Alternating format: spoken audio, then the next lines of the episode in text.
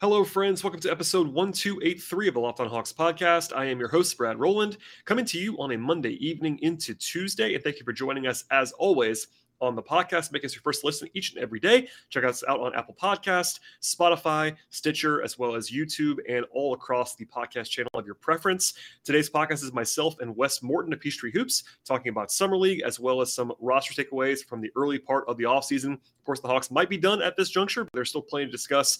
And uh, as a reminder, if you are a new listener to the podcast, I don't go away in the offseason. We're going to be here every single week, multiple times between now and training camp in September. So stay tuned for all of that stuff. Subscribe to the podcast. And after a quick intro, you will come back and you'll hear from myself and Wes Morton on Summer League and more. You are Locked On Hawks, your daily Atlanta Hawks podcast, part of the Locked On Podcast Network. Your team every day.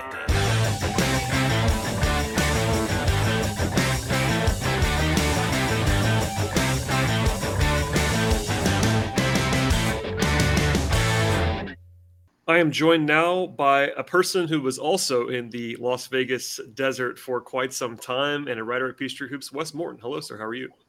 Hey, I'm doing all right. Yeah, it's pretty hot out there in the desert, but have a fun time, you know. Yeah. Um, listen, you were there longer than most people ever should be. Uh, I was there way longer than than I should be. Every year I do this where I stay like two days too long, uh, trying to cover as much of the Hawk stuff as possible. And uh, but I wanted to have you on, knowing that you were out there and you uh, saw everything in person, just like I did. And um, outside of Glenn Willis, our our, our friend and colleague, uh, who is actually enjoys summer league basketball more than anybody else possibly could. Uh, how was your first experience out there? I know you, we were talking before we started recording. You hadn't you hadn't even been to Vegas, much much less summer league. So, uh, what did you take away from uh, being up, up close and personal? Yeah, it was definitely an experience. I mean, it was it was fun. I mean, you know, obviously it is what it is. You're you're watching a lot of you know recent draftees. You're a lot of guys fighting for roster spots. So the quality of the basketball itself is is definitely uh, uh, you know kind of comes and goes yes. depending on what kind of rosters are out there. But I think the fun part about it is obviously a lot of the, a lot of the fans are neutral if they're watching a game. So a player makes a big play, like the whole crowd oohs and ahs. They're not this like home and away environment. Um, so everyone's just kind of there to see, you know, the big, the big players, the the Chet Holmgrens and the Paolos. Um, then you know you kind of have the different venues between Cox Pavilion and Thomas and Mack. So the Hawks, two of the games I saw were in the Cox, so it's kind of like a smaller, you know, more intimate setting. But it's a fun experience. Like just kind of like the the whole world, the whole NBA world is is focused on Vegas. So so that was fun about it. Yeah, for sure. And uh, just for people that have never been, they have there's the two arenas. One is Thomas and Mack, where UNLV plays. One is Cox Pavilion, which is a much smaller venue, and it's um, I they, they've gotten smarter over the years about what what games they put in there. They used to just not think about it, and they'd have like some of the best draft picks playing Cox Pavilion, and it would just be a complete madhouse in there. Uh, now the big the big names generally play in the big arena for the most part, but and the Hawks only played there I think once all week in Thomas and Mack, if I'm remembering right. Um, so yeah, it was uh, it's interesting, kind of walk, walk back and forth, and I know we are covering the Hawks for the most part on this podcast, but it is quite a basketball uh, convention experience if you want it to be. You can walk back and forth, you can watch as many games as you want or as little as you want. I have friends that cover the league that will kind of admit they only watch like very little basketball, even though they're in the arena all day, because you can just talk to people all day long if you want to. really yeah, can. yeah, I can understand that. I mean, it, you know, like I said, it really just depends. You know, what if there's certain players that are out there, you're not really caring as much for you know one team versus the other. Like, you know, who cares about the the Celtics versus the Nets or whatever? But oh, I need to see this one player. A lot of hype. Kind of interested in see how he does, and you know, maybe some of the other time you kind of tune out and just just talk to your friends and I definitely saw a lot of, obviously not people I had like relationship with, but people who I knew were in the league, whether they're in front office, a scout, like just to have like everybody walking around. And obviously they talk about how, um, if you hear reports that, you know, a lot of the, the GMs and the front office people are, are talking there at, you know, as well as the reporters in the media. So it, it's kind of, you know, it's different to have everyone in one place where you can just have a chance meeting of, you know, talking, you know, basketball, but also the behind the scenes, the business part or the behind the scenes media part. Yeah. So it's just that all one experience more than just the basketball itself. Oh, yeah. oh yeah, it's definitely uh, it's definitely an experience. That's that's the best part about it. And you can uh, even outside the arena, you can't walk uh, 100 feet in Vegas without seeing somebody that you recognize. Kind of, it's like, wait, is that who I think it is? And you kind of have to look double right, double, right. double, takes of like, oh, that's a player. I can't remember who that is. And anyway, it's a it's a wild wild scene. At any rate, I'm, I'm glad you you got to see it up close and personal, and I definitely wanted to get your thoughts on the Hawk stuff because it was not exactly the most high profile Hawks run in the world, in part because Adrian Griffin never played. Um, I've been talking about him every day for the last you know 10 plus days about him not playing and the updates and all that stuff. Um, i know he wasn't out there but uh, i'll just ask you this way. Does it concern you at all? Because like based on based on what i can pass along no one's really worried about griffin's foot uh, internally now obviously it could become a problem long term but what do you do you how much do you care that he didn't play in terms, in terms of like development wise obviously it would have been fun to actually have him there for interest perspective but uh, does it bother you at all like long term that he didn't play in vegas I don't think so. I mean, you know, development wise, I'm not, you know, I'm not a, a, player development person necessarily, but you know, it's just it's five games. It's in a modified environment. You're you just got drafted and kind of thrown in there with a lot of guys who come from a lot of different backgrounds. So I don't think it's anything that's going to set them back. I think the smart thing the Hawks did was, you know, they said based on the, some of the reports, uh, including from you, is that a lot of it was just a pain management thing as opposed to like you know, structural issue with the foot. So it was more just a precaution holding them out. Um, I don't know if you if you know have any information about if he if he practiced at all or yeah, they that. basically you know they basically what what Nate said and then what I, I was told after Nate spoke on the broadcast about it one day was basically like he he practiced the first day he had a little bit of discomfort in the foot and they basically said you know, we're not practicing you or playing you until you don't have discomfort in your foot, basically, which is a very normal thing to do. Like, unfortunately for us, and I think just for PR sake, it would have been a little bit easier if they if they just said, okay, he's out for summer league. Uh, but they didn't want to do that because he uh, he had he had an MRI. It was clean. It showed nothing of concern. So like I think there are a lot of the fan stuff. I'm sure you saw some of this too in, in your replies. Was like people mad that he wasn't. It was his day to day thing. Like was he going to play or not? I'm like, well I don't know what to tell you. He's not ruled out and he's not playing. And eventually he just missed all five games. So I, I get why that's frustrating. It was frustrating for me. It would have been easier for my coverage plan had I known uh, 10 days ago he wasn't going to play the whole time. I would have known that. It would have been a lot easier for me too. But I think they're just being extremely safe. And they know, I mean, just like you just said, they know that like the actual impact of him being on the court for for games in summer league is not very it's not very important. I understand it's it's the one thing that we can actually see on the outside which I think places additional importance on it. And we'll get into that with Sharife Cooper in a second, I'm sure. But I think that big picture, if you're in the front office or if you're on the coaching staff, AJ Griffin, him not playing uh, four or five games in Vegas does not actually change anything as long as the foot's okay. And they keep saying that it is, and I have no reason to doubt that. So as long as the MRI is clean, as I said, like hopefully he's okay for training camp, and we go from there. Right. So you know that's um, there'll be plenty of times this offseason, you know, if, if, if, it really is a pain management thing, I mean, just based on what it sounded like, you know, they kept, you know, they didn't rule him out for the whole, the whole summer, like you said, you know, it was always, you know, a, uh, an hour before game. So I'm sure they were testing it out, seeing how he was, kind of decide that, you know, the, the pain is, is too much or the risk of, you know, re-injuring that foot is too much. Like, I think that's just, uh, if you're taking a long-term view of AJ Griffin, like you just drafted a guy, mid first round, four years of, of cost control. You don't want to start him out with, you know, an injury that's going to be nagging him, you know, over the course of this year or possibly beyond. So um, I think I think it's like I said, it's it's tough for the public. People want to see. Obviously, he, he would have been the you know the number one guy on, on the team, but um, as far as long term development, I, I think it the risk of injury is is more than the benefit he would have gotten from from playing summer league. Yeah, definitely. That's definitely the case. Um, we'll we'll get into this uh, in a second with regard to Sharife Cooper because I, I, don't want to bring the mood down too too much, but I know that's the that's yeah. probably the number, the number one topic. But before we get to that, a quick word here from our sponsors. We'll come back with more on Sharife and Tyrese Martin and everything else from the Hawks offseason. Today's show is brought to you by Built Bar from the folks that invented healthy and tasty. Comes to get your taste buds. You've actually probably already tried the amazing coconut brownie chunk Built Bar, but guess what? Your friends at Built have given the brownie chunk the puff treatment as well. That's right, coconut brownie chunk bar flavor you love and a deliciously chewy marshmallow covered 100% real chocolate. It's like a fluffy cloud of coconut brownie goodness.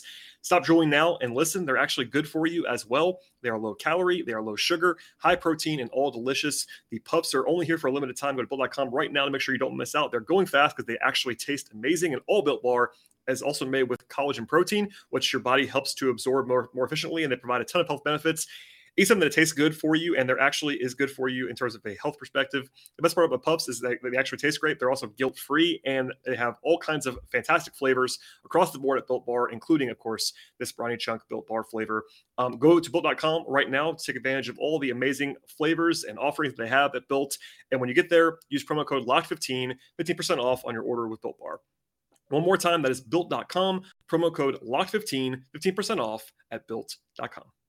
Okay, Wes, um, let us quickly dive into Sharife Cooper because I think that's the uh, the looming thing out there. I read the numbers that he produced in summer league on the show that I did Saturday night, but I'm going to say them again now for anybody that might have missed them. And I don't mean to pile on, but they are pretty ugly. Um, he averaged 4.4 points a game in summer league across five outings. He averaged uh, about three rebounds. Uh, sorry, less than less than uh, two rebounds. 4.2 assists, uh, about three turnovers per game, and also shot 19% from the floor and 18% from three. Uh, it, it is a small sample size, but uh, anytime you have numbers that are like that jarring, it is uh, pretty rough. And I know you saw it like I did. He did not play well really for any long stretch of time. I thought he was better, and you can correct me if you think that I was wrong about this. I thought he was better in games three and maybe a part of game four as well the first couple games was really rough, and then game five only played the first half and was kind of just non-existent in that way. I'll uh, tee you up this way though. Uh, the way that I framed it, and again, I'm not trying to pile on because I, I like Sharife, but if you did not know that he was supposed to be a prospect and you only saw summer league, would you have thought he was a prospect? Because my answer to that is no. No, no. I mean, you, you, take the name out of it, you take the fact out that he's you know from the area, went to yeah. nearby school Auburn, like that whole thing. Like you just think it's you know frankly just one of those guys who it's going to be unlikely for him to be on a, on a roster. Just just kind of one of those guys fighting for, for position and didn't really showcase himself. But yeah, all of the the kind of hype around him over the past year is um, kind of unfortunate when when you see his performance this this summer, because right? then it's right you have that cycle of hype and then the letdown. So um, I mean, as far as his play, like obviously it was pretty ugly. Yeah, like you read off the, the shooting numbers. I, I think some of it was to me most concerning. The fact that was most concerning was probably his passivity. Yep. Um, his, his the fact that towards the end of last year, he was putting up pretty big numbers in G League with Skyhawks. He was he went up for some 30 point, 10 assist games. Um, so especially over the last like 10, 10 games of the season, you know, had had some accolades by the end of the year. But you know, he he he got off to a little bit of a rough start, and then he kind of just stopped looking for a shot. He was trying to set up others. Didn't really look like he was trying to get past guys on on his dribble. Um, I have to mention, obviously, he had the finger injury that he'd been dealing with. So who, who knows if that played a part, if that played him played a part yeah. in him not being confident in his dribble. But yeah, and just the not him him not being able to find a rhythm, being passive, trying to set up others, and not getting to a shot. You know, that's you know, Cooper Cooper's way to to the league at his size at the point guard position when you're six foot, like you you've got to be able to get to your shot somehow. Got to be able to create that separation, and um, kind of looked like he was doing that in the G League last year, and under pretty similar talent, you know, competition around here in the in summer league. It just it just you know just didn't look good for him. So, I mean, as far as his future with the club, you know, who knows, but um, yeah, I really can't really understate how disappointing his performance was. Yeah, and I, I will say, you know, his G League numbers, and like I know people are going to roll their eyes at the G League, and I, and I do get that. But honestly, in terms of structure and in terms of like more difficult environments to play in, more challenging environments, the G League quality of play during the season is higher than Summer League. Um, yeah. Obviously, the top end talent is not the same. Like you don't have your first round picks on the floor a lot of the time. But for the most part, uh, I would say G League regular season games are more is a, is a better quality actually than summer league. And Sharife averaged in 22 games about 17 points, seven assists, and shot like decent from the floor 43% from the floor, 36%, 36% from three. Like his numbers look totally fine in the G League. And like, I have a hard time believing that he's just a different player now. Like, obviously, you mentioned the thumb. People keep asking me, and I'll address it again here. Like, the thumb, I'm sure, played some part in this. Um, I don't think you could use that as an excuse for him being this bad, is the way that I would say. Like, I do give him a little bit of a pass for that because that's a shooting hand his dribble, like, and at his size, he can't afford to be a little bit less of anything. Really, that's one of the limitations that he has. He's got to be himself. But uh, you don't get just a hundred percent pass for that either, though. Like you, you can't just attribute all of it to that. And what you said, the passivity was the, really the, the really the weird thing. And the one game that he wasn't passive, um, I think it was like four fifteen from the floor. Like it's almost like he decided that game that he was going to just shoot every time. Like he was almost two shot happy in that game to kind of overcompensate for the others. But I mean, he didn't he didn't take a shot on in the finale on Saturday until there was like two minutes left in the first half and it was like, man, he's he's zero for zero. He's just kind of just out there, and it's a weird thing. And I know Van Exel gave me a couple quotes about like him having pressure on him, and all that stuff. I'm like, it, I mean, yeah, guys have pressure on them for sure, and I think he probably knew it was a big summer for him, but it just wasn't uh not, not what you want to see. And listen, I've always liked him, but one of the things you cannot do if you're his size is play like that. Like he, he can't be just a guy out there because uh, defensively he's never going to be very good uh, at his size. So he's got to have a real command of the offense and like be really uh, be uh, aggressive and as a playmaker in particular. If he doesn't do that, that's really his only path to being an NBA player is being the high end creator that he was supposed to be. And he's shown flashes of that. It just wasn't there in summer league. Yeah, yeah. He, I mean, he had some, like you say, he's had some playmaking moments. Game three, yeah. game four, like you said. I think he had, I think he had nine assists in the third game. Yeah, but but he was also turning the ball over a ton. So I mean, his his you know just turnover ratio is like a little bit over one. So so even the playmaking was was still pretty shaky at times. He's making some bad decisions. So I mean, like I said, you, you really can't blame it all on the thumb. You know, I think you know I don't know if there's other things going on or just you know, like I said, I don't I didn't expect obviously after what we saw last year, like you said, I didn't expect him to. There's got to be something else between him falling off. You know, he's pretty much the same player he was right four four or five months ago or whatever you know there may be something else going on, but but uh, just a just a pretty poor performance, and you know we'll we'll see what happens from here. Yeah, I don't want to keep going on too much on that, but at least uh, that was the number one topic besides Griffin. Uh, I guess the number two topic is Tyrese Martin, who the Hawks signed to a multi-year deal on Saturday that I broke down the terms of on that podcast. I won't go crazy into that now, but he's going to be on the roster this year, rookie minimum contract, and I think he played pretty well. Particularly had some really intriguing like creation flashes getting to the rim. Perimeter shooting was not fantastic for Martin. I think like twenty percent from three. And uh, that's one of the questions that even Landry Fields kind of acknowledged at the draft and after the draft was like their shooting is something that they're not 100% sure on with him. I think uh, he did shoot well as a senior at UConn, but before that, it was not great.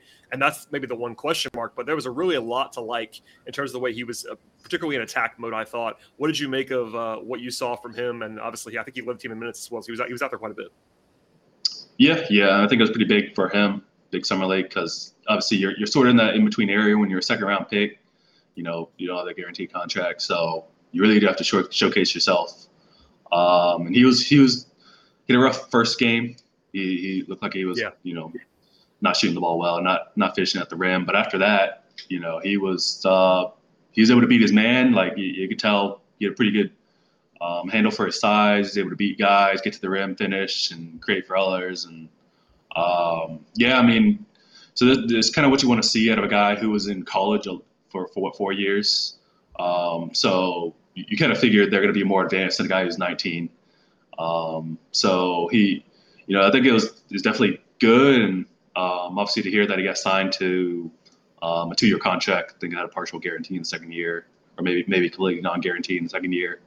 Um, I think it's that's that's basically what basically all the second rounders are looking for, something like that, where you can get you can get a full time um, contract out of it. So, I mean, I don't think this means he's gonna you know crack the rotation from day one with the Hawks, but um, definitely looks like you know when you're picking 51st in the draft, um, just to be able to see a guy really take on and be the number one guy on a summer league team that that that next that next year is is a good sign.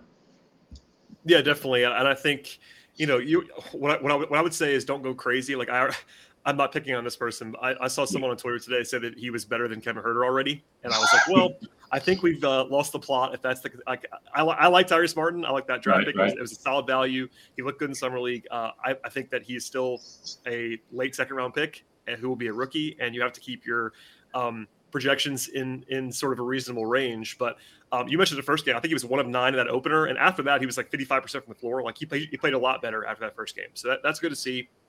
I do think that you know you wish he was like maybe a little bit bigger than he is. I don't know what he's actually listed at, but I think he's probably like in the six five range. Like he's not.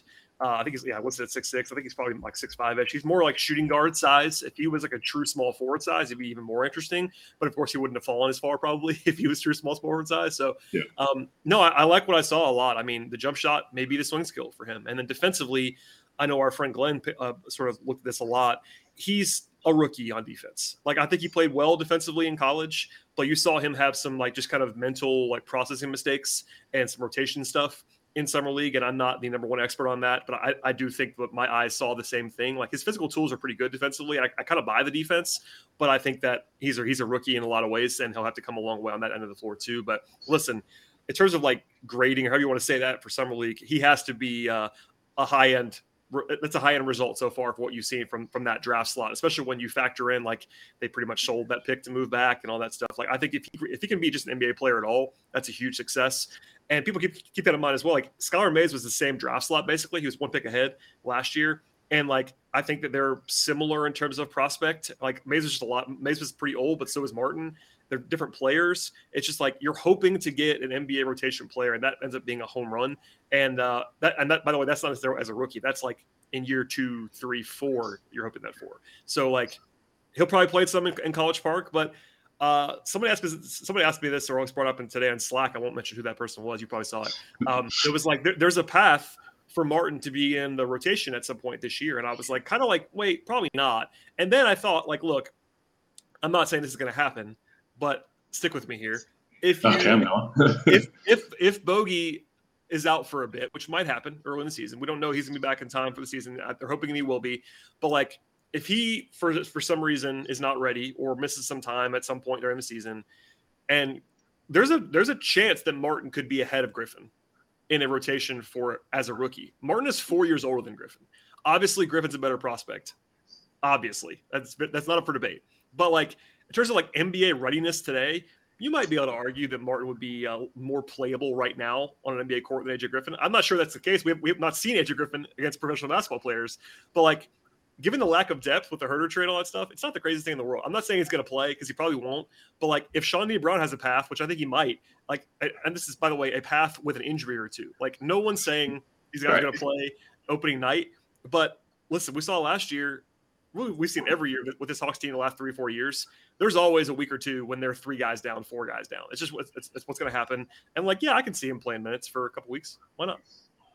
Yeah, I mean, the first thing I'll say is, I mean, I do I do pretty much agree with everything you said. The first thing I'll say is, if Tyrese Martin is logging heavy minutes in year one, like things have gone wrong. Like something, not a side. Yeah, I agree. Either injuries or something, something else has gone wrong. So, but but I do I do know what you're saying. Um, I think the Hawks are definitely less deep than they've been the past two years. For one, yep. So you know they got like a solid top seven ish, and then after that it's a lot of question marks.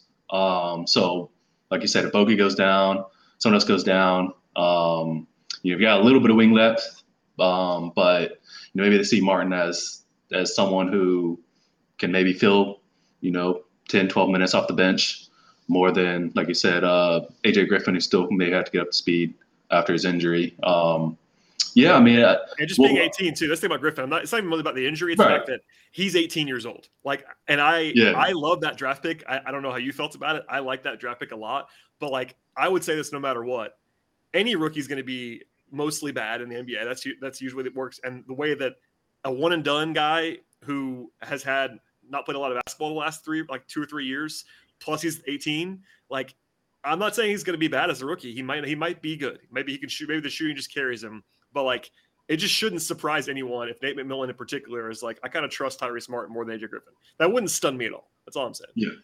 Yeah, no, I mean, uh, I see that. Plus, plus in the first half of an NBA season, you're usually experimenting more. You're, you're yep. kind of tossing, tossing everything out there, seeing what kind of rotation combinations work out there. So, you know, I, it definitely wouldn't surprise me to see just, just based on his age. I mean, um, you never quite know. Obviously, the, you know, the Hawks, for whatever reason, the past couple seasons started slow. Um, injuries played a part in that. So um, it's definitely possible. I mean, one, th- one thing I will say is the, especially with this Martin deal, uh, they're gonna they're gonna need stuff like this, like as far as winning on the margins with, yep. with their roster construction. Um, having gone in on, you know, Dejounte Murray, you, are losing a lot of future picks. You're up against the tax line um, kind of makes you makes things real difficult to actually bring in a you know like a mid-level type player. Um, you have some mechanisms, but again, with being so near the tax, like it's gonna be difficult to do. So you need to kind of you know if the Hawks are gonna maybe surprise some people, they need to win on the margins with with some of the minimum guys. Um, you know Martin or, or some of your recent draft picks, your rookie guys. So I mean I don't you, you know just with with this team obviously trying to to, to do whatever it takes, I guess, to get to the next level. You know, it, it, it wouldn't surprise me to, to try out a guy like Martin. He, you know, obviously we got some steps before we get there. We got training camp, preseason. I mean, if he continues to look good in preseason, like, I mean, there around the league. If you look around the league, there's a number of you know low second rounds undrafted guys who, you know, they find their role, they find their niche, they're good at this one thing. Um, you know, Miami Heat are great at that. They can find you know random shooters and you know they plug them in and they may make some mistakes, especially defensively early in the season, but that'll help them work through the mistakes. So by you get, by the time you get later in the season, maybe they're just they're more comfortable, and now you're getting you know a lot of production out of a of a you know low second rounder. Yeah, no, I I agree for sure. I, I think that he. Uh, you know he doesn't have that number one skill. That's the one thing about Griff, uh, about Martin is that he doesn't have that like outlier trait. Like he's a good finisher, and I think the ball handling is pretty intriguing. That we saw, like he's not he's not a he's not a shooter, for instance. He's not this like lockdown defender either that can like get you on the floor. It's a lot easier sometimes for a guy for a specialist to get on the floor in some respects. Like you find your uh, that, that's why by the way for Griffin, Griffin might be able to play just because of the shooting early on. He might he might hurt you some other places, but like especially if they don't have Bogey for whatever reason, Griffin's shooting might just be like they have to have it because they don't have enough shooting on the roster. You talked about like their lack of depth now, um, and they do have like they have eight guys that they trust, but the lack of shooting could be potentially problematic, and maybe that puts Griffin back in the process. All anyway, we we got a long way to go on all this stuff, but I think that it's uh, it's just interesting to me to keep stuff in perspective. I know I'm sort of just trying to fight a losing battle there. Fans are going to fan, and I totally get that, and they want to yeah. see their guys. And Martin was good in summer league. I'm not I'm not piling on at all. I think you I thought, you, I thought he was really encouraging, but um, just keeping that in, in line because by the way, I looked it up just now. He's already 23. He's actually he's actually four and a half years older than AJ Griffin. So okay, that's what Skylar Mays was last year. Mays was like right. famously like 24 already when he was drafted. Um, Martin just turned 23, so he's not like crazy old for a senior, but he is. Uh, I, I, I will go on the list of players that he's older than that are on the roster right now. But there's uh, multiple guys already that you know. Like I think he's I'm pretty sure he's older than Okongwu. He's older than uh, guys like that, Jalen Johnson, etc. So yeah. Um, all right, Wes. Before we get to more, uh, a couple more things here. Before we get to that, a word from our sponsors on the pod. All right, Wes. I will not keep you too much longer. But uh, before we get to anything else that's uh, with regard to the roster, is there anyone that you want to cape for from summer league? I've talked about Chaundee Brown a lot. I like Chaundee Brown a lot, but there's not there's not that much to talk about necessarily with him. Uh, I know there's a Hawks fan groundswell for Tyson Etienne after his breakout Game Four performance. But uh, anybody else that strikes you as noteworthy, or do you want to move on to other, other things? Um, noteworthy. I mean, I don't know. I mean, like you said, you, you mentioned Etienne. I mean, uh, I just Etienne's a guy who he would really benefit if he were like a couple inches uh, taller, could work off the ball. He could actually be a two. I think he's six two right now, and yeah, they, they definitely tried to get him some looks on the ball. Try to try to run some like point guard sets. They, they didn't have Akeem Joe and and uh, Sharife Cooper was out. Um, so he, he had some intriguing moments, but I I, I just don't see that being a path forward for him. Um, the only other guy I, I thought impressed me, um, which is uh, the Hawks Twitter favorite, uh, Justin Tillman. Um, he kind of slowed down towards the end of it, but the first first two or three games, you know, he was he was um, doing a really good job as a as a roll man. Yeah. Um, he get isolated in the post.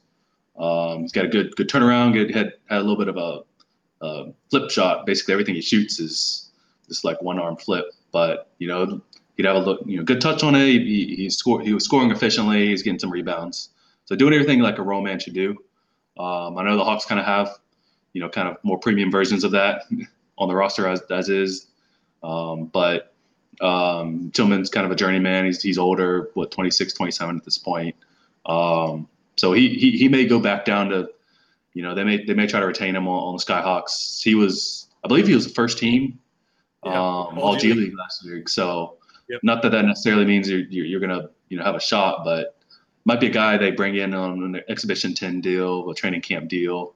Continue to look at, you know, maybe they need a little bit more front court depth. Um, so um, it's kind of difficult because he's he's undersized for a five. Probably can't hold his own as a four, but, but he had some intriguing moments as a role guy.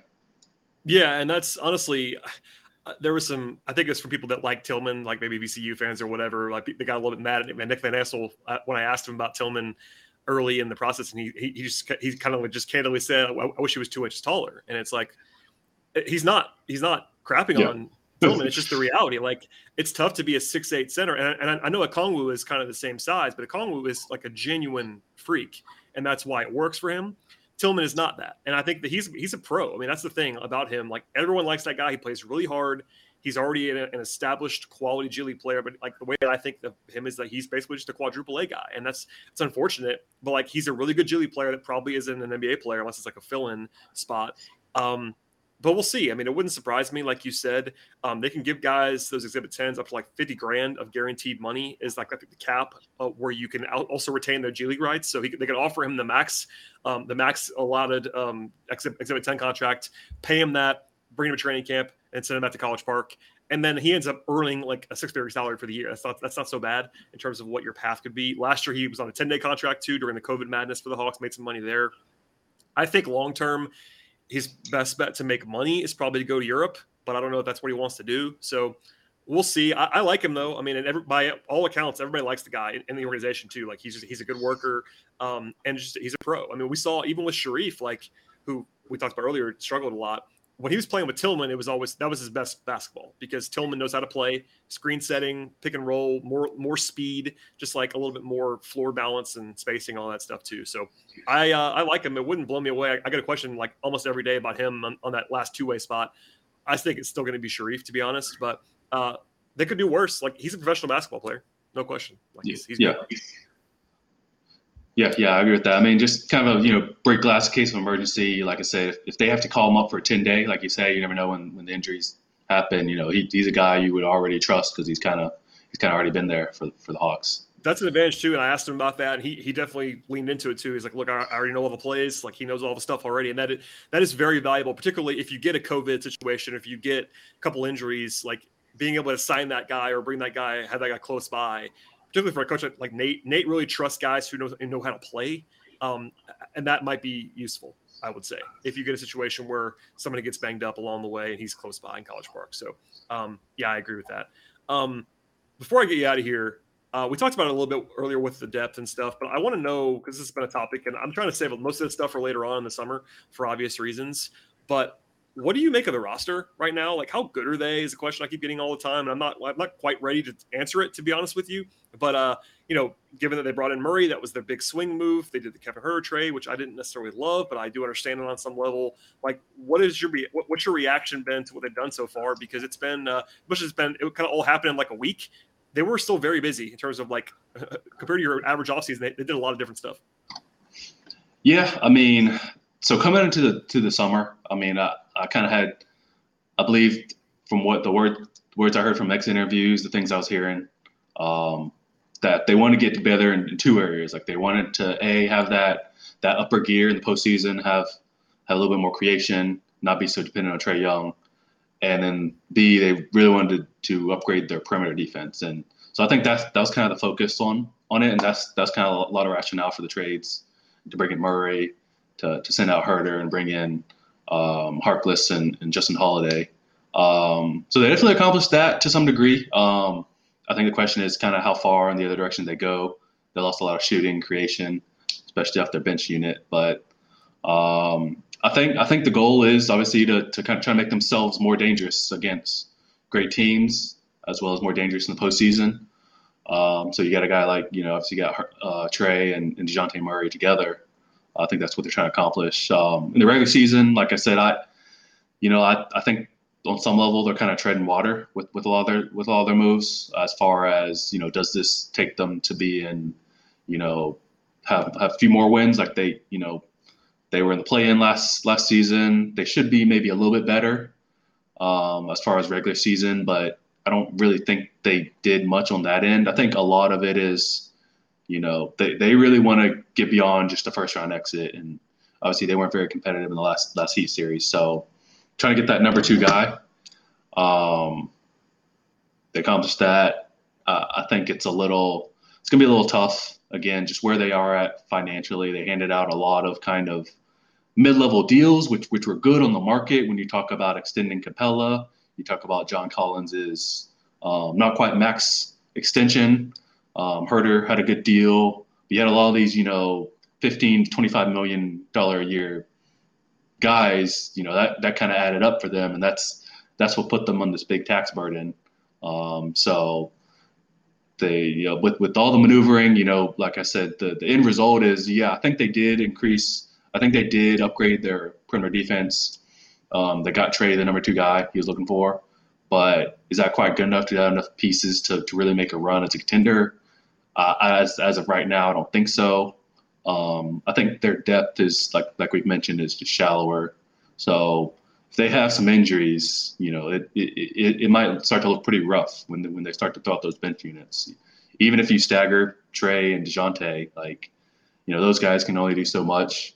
Um, so I think they're just at this point they're kind of walking a fine line with the lack of depth.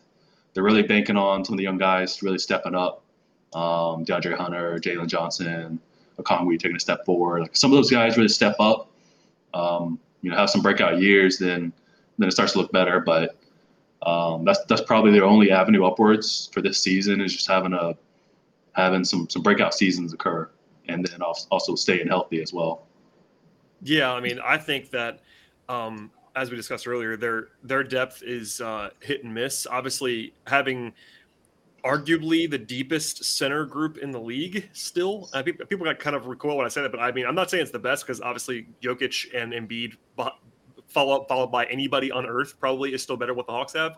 But like the Hawks have, you could argue the best 48 minutes of center in the league if they have Capela and Okongwu both healthy, and you throw in Collins to play whatever, whatever, five minutes a game at center if you want to. Like they're loaded there.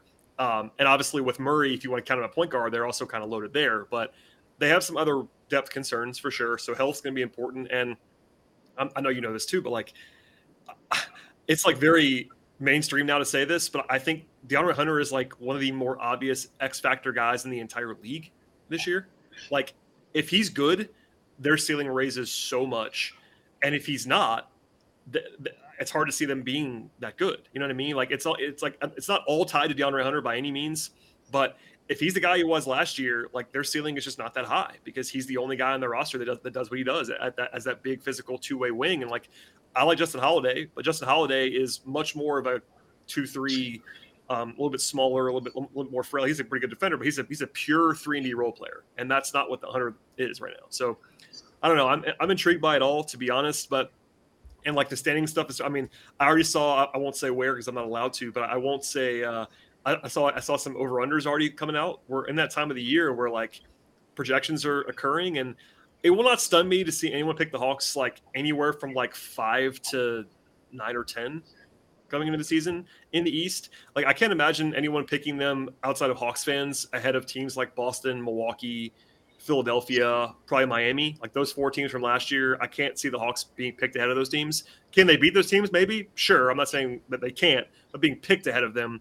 And then like if Brooklyn still has KD or something, like, Brooklyn's the giant wild card. I have no idea, but like they're probably in a similar range to teams like Toronto and um, maybe Brooklyn, maybe Cleveland, maybe Chicago, etc. Like that's the kind of group that they're probably going to be grouped in with right now and that's appropriate unless they show that they're better than that. I think this roster is better than it was, but better in a way that also could go south if they get one injury at, at a bad time or um, some things go wrong. So like, it's kind of fascinating. Like they definitely are not like a contender right now, which is unfortunate for us talking about them and covering them every day. But I mean, I, I know the Hawks fans want that to be the case with Murray, and Murray's really good, but he doesn't single-handedly make them as good as the Bucks or the Celtics. Yeah, yeah. I mean, I think I think part of acquiring Murray obviously that that's that's a long term thing. Like you're you're trying to pair him with Trae Young long term. So it's not sure. like a one year deal where they're they're trying to go in and win win a championship right now. Um, you know, if they they thought you know that move was going to do it, you know, I think they're you know, some sometimes expectations it, get a little bit. it's kind of one of those moves that's like it, it's a short term move and a long term move. Like yeah, yeah. you know as well as I do, which the stuff that we've heard and talked about offline, like they definitely have pressure from up top to win now, and that is part of doing the Murray deal. But I agree with you, like that's not a move that you do on its own. And the other move, because the, the other big move they did was Huerter was the Huerter trade, which didn't really make them better. Like you could argue, didn't kill them necessarily, but that, that was not an improving in the short term kind of move. So it's like you do this move, and it's it feels like kind of an all in move, but it's not good enough to make you as good as you want to be right now. So it's like kind of a move that's for a long term, like you said, but also with some short term focus because, I mean, you know, like they don't do that trade unless they think that it's going to help them now too, and it, and it should help them now. But I agree, it's more of a setup move on paper, and like what's the next move is still the question that everybody has for me across the league when I see them in, in Vegas. I'm, maybe you got this too from, from, people around that you saw, but like it's like, all right, what, what do the Hawks do now? And it's like, well, they already made this pretty big move for Murray. Like they they traded three picks, but like it's a natural question to be like, all right, what's the third? What's the next move? Because I, I don't know the answer to that, but it felt like it was going to happen, and they just didn't do anything else. So it's like here we are. Right. I mean, and obviously, like you know, elephant in the room is the John Collins. It's kind of been you know floated around for for forever. It seems like still on the team, John but, Collins. Right. I mean, honestly, at this point, there, there's there's no John Collins move where you're better tomorrow. Like, yeah, there's just there's just not really a move that's materialized like that. Maybe you can, you know, liquidate and get get young guys and picks or whatever. But then it's then you're kind of questioning, okay, what was the logic behind trading for Dejounte Murray if you're gonna take a step forward and take a step back? So, I mean, I think I think right. I, I think some of it is right. Some of it is you know, we'll just have to kind of wait and see how, how, how do Young and Murray work together? Like, like, can that really, can, first of all, can Murray kind of replicate his, his all-star campaign from last year? I think there's some question that maybe that's his peak. Like maybe he'll take a small step back when he's outside of San Antonio and, you know, things can't, can't be run for him the same way. You know, we just, we just kind of wait and see. I mean, if you're asking what the next step is, I think in an ideal world is somehow, somehow um, find a, a number three guy, but that's that would mostly involve that would most most likely involve, you know, acquiring a star big man. And I know they had obviously try to weasel their ways into you know DeAndre Ayton talks and all that, and you know if you do that, then then you know you're obviously going to have to ship off you know a guy like Capela and John Collins and Pablo Kongwu to to try to find like a guy you think okay if I have Young Murray and this star big man, maybe that's maybe that's a championship contender right there. But you know those moves that you know takes two to tango. Like those moves just aren't out there all the time. Like you can't just find a star big man who's on the market all the time. So at the moment, I think you're just you're just kind of waiting and seeing like how does this team look? How do they look at the trade deadline? You know, reassess your options. Um, how do they look at the end of the season? You know, uh, I think I think one one thing I'm looking at going forward is there's kind of a ticking time bomb as far as uh, Dejounte Murray's contract because you know he's making about 17 17 and a half million this year next year. But after that point most likely if he continues to play like this like he's going to command a max deal or something yeah. very very close to that. So you know if you're thinking Trae Young's on a max deal Dejounte Murray's on a max deal like that's two thirds of your cap right there. So there's kind of a all your maneuverability is going to happen within this year, next year to kind of get that um, get that structure settled, and then figure out the kind of financials at that point. Yeah, I mean, and the other, the other side of that with Murray, and you know, I like Murray a lot, but the, the other side of that is if he doesn't stay, you you just made this trade of a lot of a lot of capital for a guy who leaves in two years, and um, because of the extension stuff that I know you know about, but for Hawks fans, like they can't pay him enough legally under the salary cap right now to get him to sign an extension. Like he he just can't. It's not his fault either. I mean, the Hawks can't offer as much as they as they as he would take, and he he shouldn't take what they what they can offer him. So like they're kind of hands tied on that. And I think that there is always some level of risk for anybody that's going to be um, a UFA. Like he, he's going to hit the market in two years, no matter what happens. He's going to hit the market almost certainly. So it's like that's the other downside. Is like, what if he leaves? Uh, yeah, we'll that's, I, disaster. I mean, like you, you, just traded two unprotected firsts after like after his the you know, after that's over. No, it's so I'm, I'm not trying to doomsday anybody, but it, it, really is a pivotal time. And then you can we could probably spend 30 minutes on the center situation too, because at some point they're going to have to move on from Capela or Kongwu because it just doesn't make sense to keep having a Kongwu be a backup center. But that's where he is right now. So uh, there's some real. It's the same stuff we've been talking about for a year plus in a lot of ways. But they, and Collins is the perpetual trade candidate. So it's like it's the same storylines a lot of the way, but now with a guy. And I'll say this: like Murray is their best player they've had in the Trae Young era besides Trae So like that that's a good thing. You, have added a guy who I think fits with him pretty well. It's not like 100% perfect, but it does make some sense on both to the floor. And uh, they've acquired a talented guy, and they didn't have to trade anything present present value that was nearly as much. Like going from Gallo to Murray talent wise is a giant upgrade. It's just that you've sort of maybe downgraded with the Huerter trade and also traded a bunch of your picks away. So it's like they're kind of shuffling the deck chairs a little bit, and uh, we'll see how good they are because I I'm ready to see them play now. I mean, we still, we still have to wait three, three, three more months. Like training camp's right. going to open in like I don't know, like ten weeks, something like that. That's a long time, Wes. Long time. Yeah, yeah. I mean, it, like I said, I think there's going to be some acclimation period um, as far as young Dejounte, and I think the the other bigger thing is how much do they stagger? Like uh, you got to have one of those guys on the court for 48 minutes. Like just the way that the roster is, like you got you got to do yeah. it. I totally agree, and like they also don't. I mean, I, I like Aaron Holiday, but Aaron Holiday is more of like an off-ball lead guard. Like he's not really yeah. a guy who's going to run your offense a lot. And uh, Huerter was their best secondary creator on the roster. He's no longer there. So like they, if there was ever a time that they were going to stagger, they, they got to do it now. Like they have to. That's going to drive us all crazy. If Nate on opening night does not stagger them, I'm going to lose my mind. So, I'll be right there with you. We'll be the yeah. same, same, same place there. Absolutely. Um, but yeah, I will. Uh, I'll probably beg you to come on again um, at some point in the next aforementioned 10 weeks because there's a lot of uh, content to uh, sift through in the near future. But I appreciate you coming on, spending some of your recovery period post Vegas with me uh, on this. Uh, we're actually recording on Sunday. I think it's going to go up on either Monday or Tuesday. But here we are. Wes, thank you for joining me. Please plug anything you got going on. Have you been writing anything at Peachtree Hoops? Did you uh, did Zach make you chronicle your journey through Vegas? Or what's going on? Um, no, all I did recently, uh, I tweeted the first three games from the Peachtree Hoops account. Um, I'll probably go. be doing that going forward. Um, but uh, other than that, obviously, I'll, I'll, try to get some some things written um, over at Peachtree Hoops, previewing the season. You know, once we get into it, obviously, this is a little bit of a down period. I'll, um, hopefully, we'll have some, you know, maybe analysis of, of what can what we can look forward towards the next season. But yeah, continue to read peachtreehoops.com. Um, follow me at BlogHawk. It's the off season, but I'm still I'm still be tweeting random random Hawks figures and notes and things. So, so please follow me there. And uh, yeah, for people that don't know Wes's work, Wes has been uh, around, at least kind of around the Hawks blogging game for quite some time. One of the one of the one of the one of the longer tenured people now, other than I guess me and maybe Kevin.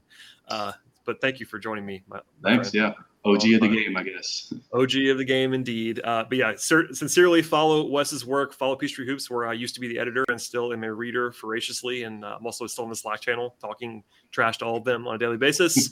But uh, thank you, Wes, for being here. And uh, as for everybody else, please subscribe to the podcast, follow the show on Twitter, etc. And we'll see you all next time.